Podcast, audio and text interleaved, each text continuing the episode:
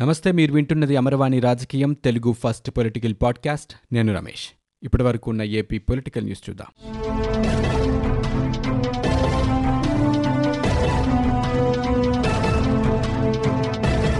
ఏపీలో కరోనా బులెటిన్ను రాష్ట్ర ప్రభుత్వం విడుదల చేసింది. ఒక్కరోజు వ్యవధిలో డెబ్బై నాలుగు వేల ఏడు వందల యాభై ఏడు నమూనాలు పరీక్షించగా రెండు వేల తొమ్మిది వందల ఒక్క మందికి కోవిడ్ సోకినట్లు నిర్ధారణ అయింది. దీంతో రాష్ట్రంలో కరోనా కేసుల సంఖ్య ఎనిమిది లక్షల పదకొండు వేల ఎనిమిది వందల ఇరవై ఐదుకు చేరుకుంది. ఇరవై నాలుగు గంటల వ్యవధిలో పంతొమ్మిది మంది కరోనా చికిత్స పొందుతూ మృతి చెందారు. అనంతపురం గుంటూరు కర్నూలు విశాఖపట్నం పశ్చిమ గోదావరి జిల్లాలో ఒక్కొక్కరు చొప్పున మరణించారు. దీంతో రాష్ట్రంలో కరోనా మరణాల సంఖ్య ఆరు వేల ఆరు వందల ఇరవై ఐదుకు చేరుకుంది. ఒక్క రోజులో నాలుగు వేల మూడు వందల యాభై రెండు మంది కోవిడ్ నుంచి పూర్తిగా కోలుకోగా ప్రస్తుతం ఇరవై ఏడు వేల మూడు వందల యాక్టివ్ కేసులున్నాయి. రాష్ట్ర వ్యాప్తంగా ఇప్పటి వరకు డెబ్బై ఆరు లక్షల తొంభై ఆరు వేల ఆరు వందల యాభై మూడు నమూనాలు పరీక్షించినట్లు ప్రభుత్వం తాజా బులెటిన్లో పేర్కొంది. వైఎస్ఆర్ రైతు భరోసా రెండో విడత నిధులను మంగళవారం ఏపీ సీఎం జగన్ విడుదల చేశారు. మొత్తం యాభై పాయింట్ సున్నా ఏడు లక్షల మంది రైతుల ఖాతాలకు ఒక వెయ్యి నూట పద్నాలుగు కోట్ల రూపాయలు జమ చేస్తున్నామని సీఎం తెలిపారు. యాభై లక్షల కుటుంబాలకు మేలు జరుగుతోందంటే సంతోషంగా ఉందన్నారు. నలభై ఒక్క వేల అటవీ భూముల సాగుదారులకు కూడా సహాయం అందిస్తామన్నారు. రాష్ట్రంలోని ప్రతి మూడు కుటుంబాల్లో ఒక కుటుంబానికి సహాయం అందబోతోందన్నారు. రైతు భరోసా రెండో విడతలో రైతులకు రెండు వేల రూపాయల చొప్పున ఇస్తున్నామన్నారు. అక్టోబర్ రెండున ఆర్ఓఎఫ్ఆర్ పట్టాలు అందించిన గిరిజనులకు కూడా ఈ పథకాన్ని వర్తింపజేస్తూ పదకొండున్నర వేల రూపాయల చొప్పున జమ చేస్తామన్నారు. ఇక జూన్ నుంచి ఆగస్టు వరకు నష్టపోయిన రైతులకు ఇవాళే సహాయం అందిస్తామని పేర్కొన్నారు. పంట నష్టపోయిన సీజన్లోనే పరిహారం ఇవ్వటం రాష్ట్ర చరిత్రలో ఇదే తొలిసారని చెప్పారు. ప్రకృతి విపత్తుల ద్వారా పంట నష్టపోయిన లక్ష అరవై ఆరు వేల రైతులకు నూట ముప్పై ఐదు పాయింట్ ఏడు మూడు కోట్ల రూపాయల సహాయం అందిస్తామన్నారు. కులం మతం ప్రాంతం పార్టీలు అని చూడకుండా ప్రతి అర్హుడికి సహాయం అందిస్తామన్నారు. పాత అప్పులకు జమ చేసుకోని విధంగా ఈ సహాయం అందిస్తున్నామన్నారు. రైతు బాగుంటేనే రాష్ట్రం బాగుంటుందని ప్రభుత్వం నమ్మిందని సీఎం వివరించారు. ఏపీలోని గ్రామ వార్డు సచివాలయాల పరీక్షా ఫలితాలను సీఎం జగన్ విడుదల చేశారు. పదమూడు శాఖల పరిధిలో మిగిలిన పదహారు వేల రెండు వందల ఎనిమిది పోస్టుల భర్తీకి ఏడాది జనవరి పదిన నోటిఫికేషన్ జారీ చేశారు. కోవిడ్ నేపథ్యంలో పలు దఫాలుగా పరీక్షలు వాయిదా పడుతూ వచ్చాయి. ఎట్టకేలకు సెప్టెంబర్ ఇరవై నుంచి ఇరవై ఆరు వరకు పరీక్షలు నిర్వహించారు. ఈ పోస్టులకు పది పాయింట్ ఐదు ఆరు లక్షల మంది అభ్యర్థులు దరఖాస్తు చేసుకోగా ఏడు లక్షల అరవై ఎనిమిది వేల మంది పరీక్షకు హాజరయ్యారు. ఫలితాల విడుదల అనంతరం అభ్యర్థుల మెరిట్ జాబితాను గ్రామ వార్డు సచివాలయ వెబ్సైట్లో అందుబాటులో ఉంచారు. ఓపెన్ బీసీ కేటగిరీలో అత్యధికంగా నూట పదకొండు మార్కులు రాగా ఎస్సీలో తొంభై తొమ్మిది మార్కులు ఎస్టీ కేటగిరీలో అత్యధికంగా ఎనభై రెండు మార్కులు వచ్చాయి. ప్రస్తుతం పద్దెనిమిది వేల పోస్టులు ఖాళీగా ఉన్నాయని మెరిట్ లిస్ట్ నుంచి కేటగిరీ ఆధారంగా అభ్యర్థులను ఉద్యోగాలకు ఎంపిక చేస్తామని పంచాయతీరాజ్ శాఖ మంత్రి పెద్దిరెడ్డి రామచంద్రారెడ్డి చెప్పారు. పరీక్షలను పారదర్శకంగా నిర్వహించినట్లు ఆయన పేర్కొన్నారు. జగన్ అక్రమాస్తుల కేసు విచారణ నాంపల్లిలోని సీబీఐ ఈడీ కోర్టులో జరిగింది. ఈ కేసుల్లో వ్యక్తిగత హాజరు నుంచి మినహాయింపు ఇవ్వాలని కోరుతూ నిందితుడు ఎంపీ అయోధ్య రామిరెడ్డి దాఖలు చేసిన పిటిషన్పై వాదనలు జరిగాయి. సీబీఐ ఛార్జిషీట్లు తేలిన తర్వాతే ఈడీ కేసులపై విచారణ జరపాలని జగన్ తరపు న్యాయవాది అశోక్ రెడ్డి వాదించారు. జగతి పబ్లికేషన్స్ ఛార్జ్షీట్లో డిశ్చార్జ్ పిటిషన్లపై వాదనలను వీడియో కాన్ఫరెన్స్ ద్వారా చేపట్టేందుకు సీబీఐ కోర్టు న్యాయమూర్తి అంగీకరించారు. ఓబులాపురం మైనింగ్ కంపెనీ అక్రమాల కేసు విచారణ సీబీఐ కోర్టు రేపటికి వాయిదా వేసింది. మరోవైపు ఏసీబీ న్యాయస్థానంలో ఓటుకు నోటు కేసు విచారణ జరిగింది. నిందితులుగా ఉన్న ఎమ్మెల్యే సండ్రా వెంకటవీరయ్య ఉదయసింహ డిశ్చార్జ్ పిటిషన్లపై ఏసీబీ తరపున ప్రత్యేక పబ్లిక్ ప్రాసిక్యూటర్ సురేందర్ వాదనలు వినిపించారు. డిశ్చార్జ్ పిటిషన్లు కొట్టివేయాలని నిందితుల ప్రమేయంపై ఆధారాలున్నాయని వాదించారు. రేపు కూడా వాదనలు కొనసాగనున్నాయని పేర్కొన్నారు. వరద బాధితులను పరామర్శించేందుకు వెళ్ళిన తనపై ప్రభుత్వం అకారణంగా కేసులు నమోదు చేస్తోందని తెలుగుదేశం పార్టీ జాతీయ ప్రధాన కార్యదర్శి నారా లోకేష్ మండిపడ్డారు. పంటలు నీట మునిగి రైతులు తీవ్ర ఆవేదనలో ఉంటే కనీసం వారిని పలకరించని ముఖ్యమంత్రి జగన్ బాధితులకు భరోసా కల్పించేందుకు వెళ్ళిన తనపై కేసులు పెడుతున్నారని ట్విట్టర్ వేదికగా ఆగ్రహం వ్యక్తం చేశారు. ప్రభుత్వం ఎన్ని కేసులు పెట్టినా ప్రతి ఊరు వెళ్ళి కష్టాల్లో ఉన్న వారి కన్నీళ్ళు తుడుస్తానని లోకేష్ అన్నారు. తనపై కేసులు పెట్టేందుకు ఎలాంటి సెక్షన్లు దొరక్క ట్రాక్టర్ నడిపానని కోవిడ్ నిబంధనలు ఉల్లంఘించానంటూ కేసులు పెడుతున్నారని లోకేష్ ఎద్దేవా చేశారు.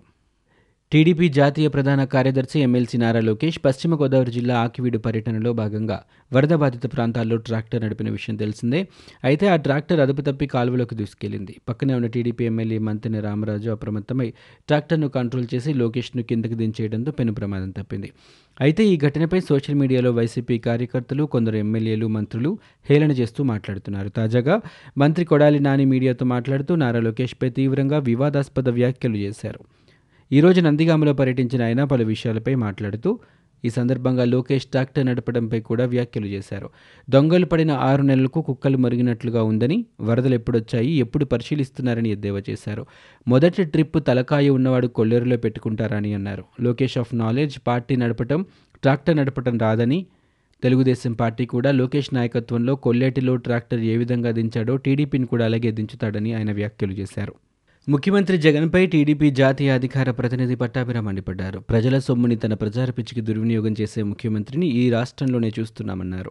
తానేదో ప్రజలను ఉద్ధరిస్తున్నట్లు ప్రజల సొమ్ముతో పత్రికలు ప్రకటనలు ఇస్తూ కలరింగ్ ఇవ్వటం ఈ ముఖ్యమంత్రికి అలవాటైపోయిందన్నారు. రైతు భరోసా పథకాన్ని రైతు దగా పథకంగా మార్చి జగన్ జాదు చేస్తున్నారని మండిపడ్డారు. రైతులను నిలువున మోసగించారన్నారు.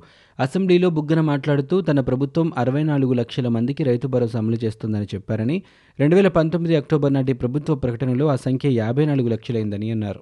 రెండు వేల ఇరవై అక్టోబర్లో సాక్షి మీడియాకిచ్చిన ప్రకటనలో యాభై పాయింట్ నాలుగు ఏడు లక్షల మందికి రైతు భరోసా అమలు చేస్తున్నట్టు చెప్పారని ఆయన అన్నారు.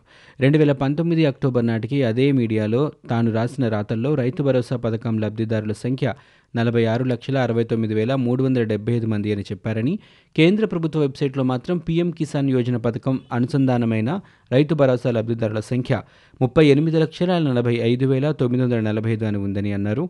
ఈ విధంగా చెప్పిన లెక్కల్లో ఏది నిజమని పట్టాభి ప్రశ్నించారు. ఏపీలో స్థానిక సంస్థల ఎన్నికలు నిర్వహించొచ్చని టీడీపీ నేత బోండా ఉమా అన్నారు. ఎన్నికల కమిషన్ సమావేశంలో టీడీపీ నేతలు పాల్గొంటారని చెప్పారు. అచ్చెన్నాయుడు ఎన్నికల కమిషన్కు పార్టీ అభిప్రాయం చెబుతారని అన్నారు. ఎన్నికల నిర్వహణకు కేంద్ర ఎన్నికల సంఘం ప్రత్యేక నిబంధనలు రూపొందించిందని తెలిపారు. పారాసిటమాల్ చాలన జగన్కు ఇప్పుడు కరోనా అడ్డు వస్తోందా అని ఆనాడు ఎన్నికల సంఘంపై ఎందుకు దాడికి తెగబడ్డారని వారు ప్రశ్నించారు. అమరావతిని నాశనం చేయాలన్న లక్ష్యంతో వైసీపీ పనిచేస్తోందని మండిపడ్డారు. తీవ్రవాదుల తరహాలో రాజధాని రైతులకు సంఖ్యలు వేశారని దీనిపై జాతీయ మానవ హక్కుల సంఘానికి ఫిర్యాదు చేస్తామని బోండా అన్నారు. స్థానిక సంస్థల ఎన్నికల అంశం మరోసారి ఏపీలో హీటెక్కుతోంది. కరోనా కారణంగా అప్పట్లో ఎస్ఈసీ నిమ్మగడ్డ రమేష్ కుమార్ ఎన్నికలను వాయిదా వేశారు. వాయిదా నిర్ణయాన్ని ప్రభుత్వం తీవ్రంగా తప్పుపట్టింది. తాజాగా రాష్ట్ర ఎన్నికల కమిషనర్ ఎన్నికల నిర్వహణకు దూకుడు పెంచారు.